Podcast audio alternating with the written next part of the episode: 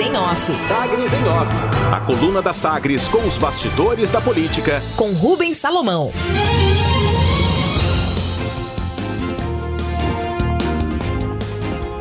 Destaques da edição desta quarta-feira, dia 9 de fevereiro de 2022. A Justiça nega recurso e define prosseguimento de investigação contra Jaime Rincon mesmo depois que a ação civil pública proposta pelo Ministério Público Estadual foi rejeitada pelo Tribunal de Justiça, nova decisão agora mantém investigações contra o ex-presidente da AGETOP, Jaime Rincon, do PSDB, por suposta irregularidade em contratos da agência. A decisão é da juíza Placidina Pires, da primeira vara dos feitos relativos a delitos praticados por organização criminosa e de lavagem de dinheiro ou ocultação de bens, direitos e valores da comarca de Goiânia. Tudo isso é o nome da primeira vara, primeira vara de feitos relativos a delitos aqui eh, de Goiânia. A juíza Placidina Pires foi acionada depois de um recurso aí da defesa de Jaime Rincon. O Tucano foi denunciado por irregularidades em licitação que resultou na contratação de terceiros para a execução de serviços de monitoramento por imagem, por câmeras de rodovias aqui em Goiás. Isso lá na época da GETOP. O Ministério Público entendeu que teria havido favorecimento a uma das empresas envolvidas no processo licitatório. A defesa do investigado buscou, depois de receber o arquivamento da denúncia do Ministério Público, buscou então encerrar a investigação no âmbito da DECOR, a Delegacia Estadual de Combate à Corrupção de Goiânia. Jaime Rincon né, e a defesa argumentaram que no recurso eh, não há indício de autoria e materialidade sobre qualquer possível crime e que a ação por improbidade administrativa já foi rejeitada pela Sexta Vara da Fazenda Pública Estadual por inexistência de provas. Tudo isso estava no recurso. A juíza, no entanto, decidiu dar sim prosseguimento à investigação na delegacia da Polícia Civil e que, segundo a defesa, essa investigação já está parada há mais de um ano, mas continua por decisão judicial. A magistrada lembrou que, por conta da independência entre as esferas civil e criminal, qualquer que fosse a decisão proferida não impediria a continuidade do inquérito policial. A juíza ainda ressaltou que a rejeição da ação civil pública não impossibilita a investigação policial sobre o mesmo tema já apurado pelo Ministério Público, já que é possível sim a busca por outras fontes de prova ainda com os argumentos aí de Jaime Rincon, a defesa dele ainda lembra nos autos que o então presidente da Agência de Transportes e Obras Públicas, a AGETOP, né, que hoje virou Goinfra, é, que o presidente alterou naquela época a modalidade da licitação de pregão eletrônico para pregão presencial e que não há nenhuma prova de que as condutas tenham causado algum prejuízo ao erário. Apesar do recurso, a decisão da Justiça é contrária e continua a investigação na Delegacia de Polícia Civil contra o ex-presidente da AGETOP, Jaime Rincon. No transporte coletivo, crise à vista. A Prefeitura de Aparecida de Goiânia prepara ação na Justiça para questionar a obrigação estabelecida em projeto de reestruturação do transporte aqui na região metropolitana de Goiânia, pelo texto, que foi aprovado pela Assembleia, sancionado pelo governador Ronaldo Caiado no início deste mês.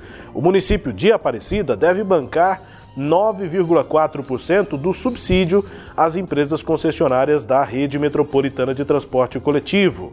É, o secretário da Fazenda de Aparecida de Goiânia falou sobre o assunto em entrevista ao Diário de Goiás. Segundo ele, porque não, porque você não pode colocar uma obrigação para um ente sem que esse ente tenha condições financeiras e fiscais de assumir esse ônus. Então a Procuradoria está avaliando para ver se existe a possibilidade de fazer o questionamento jurídico dessa lei, disse o secretário da Fazenda de Aparecida André Rosa. O secretário ainda aponta que a cidade não foi convidada para participar da discussão sobre essa reestruturação do transporte.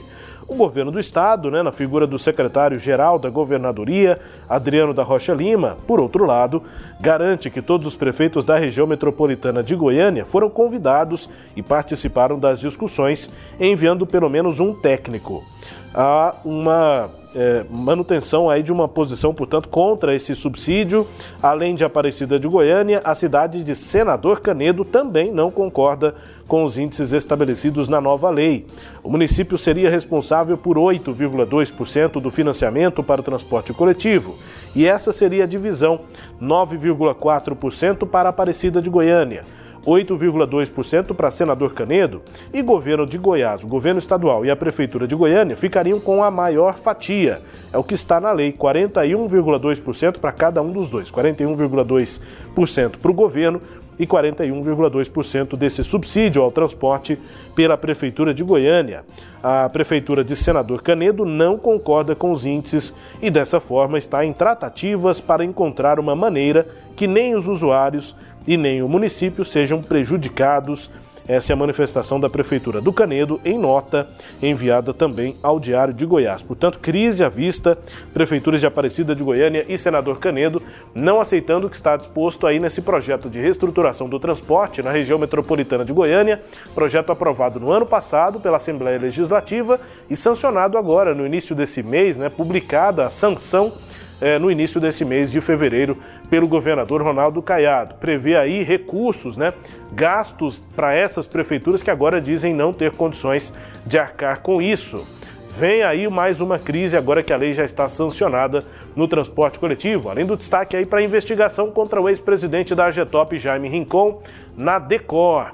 Os assuntos aqui da coluna nesta quarta-feira, também com a sua análise, Kleber Ferreira. É, essa situação do Jaime Rincon já era esperada, né? Já havia uma, uma a comunidade é, judiciária já sabia que isso iria acontecer.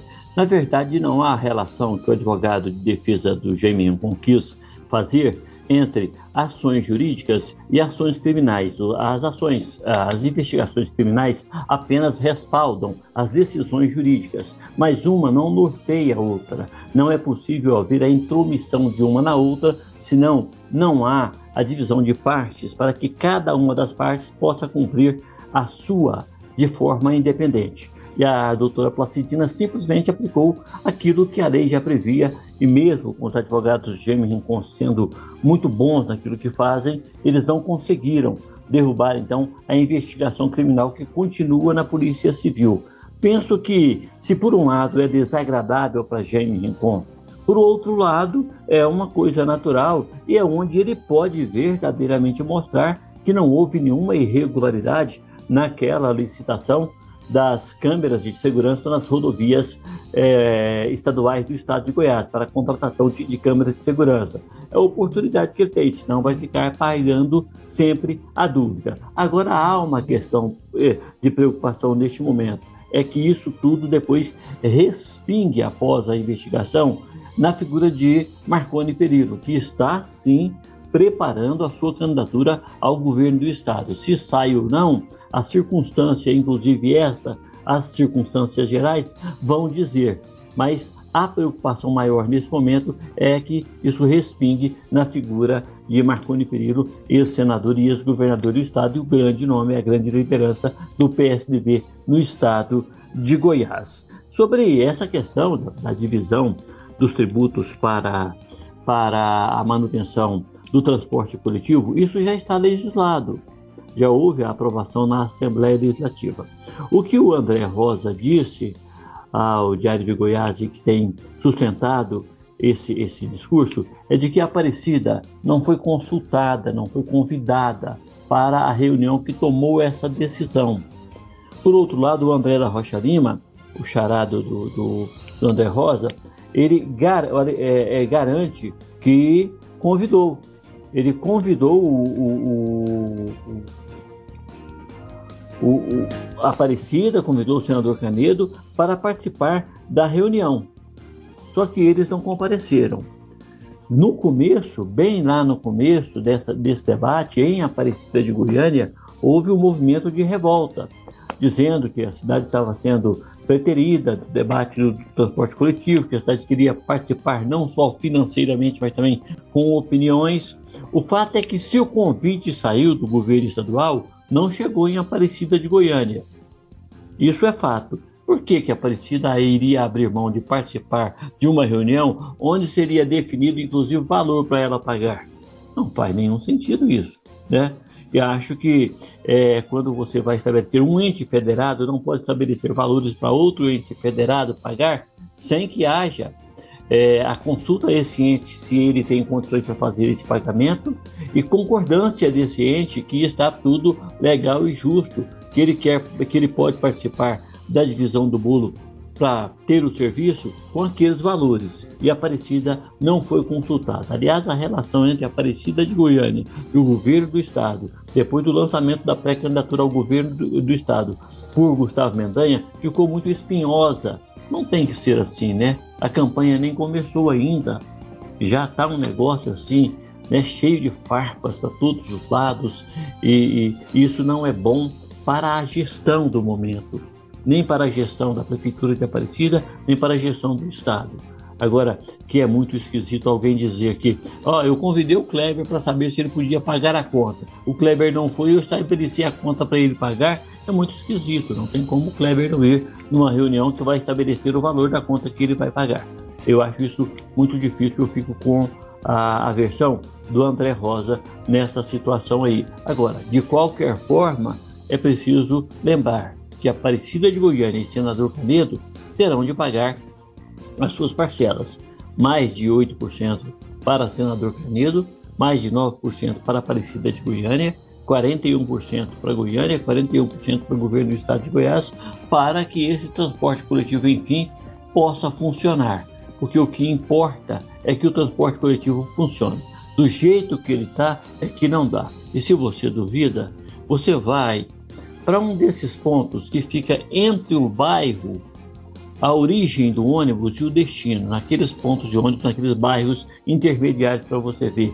O ônibus chega lotado, quem consegue entrar, entra igual gado embarcado em expresso boiadeiro e normalmente quando chega no ponto, se ele tiver de descer nos primeiros pontos já da origem do setor central, ele não desce. Essa é que é a verdade.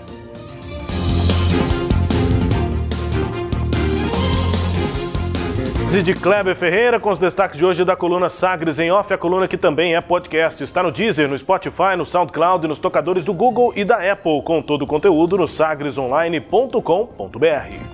Sagres em Off. Sagres em Off.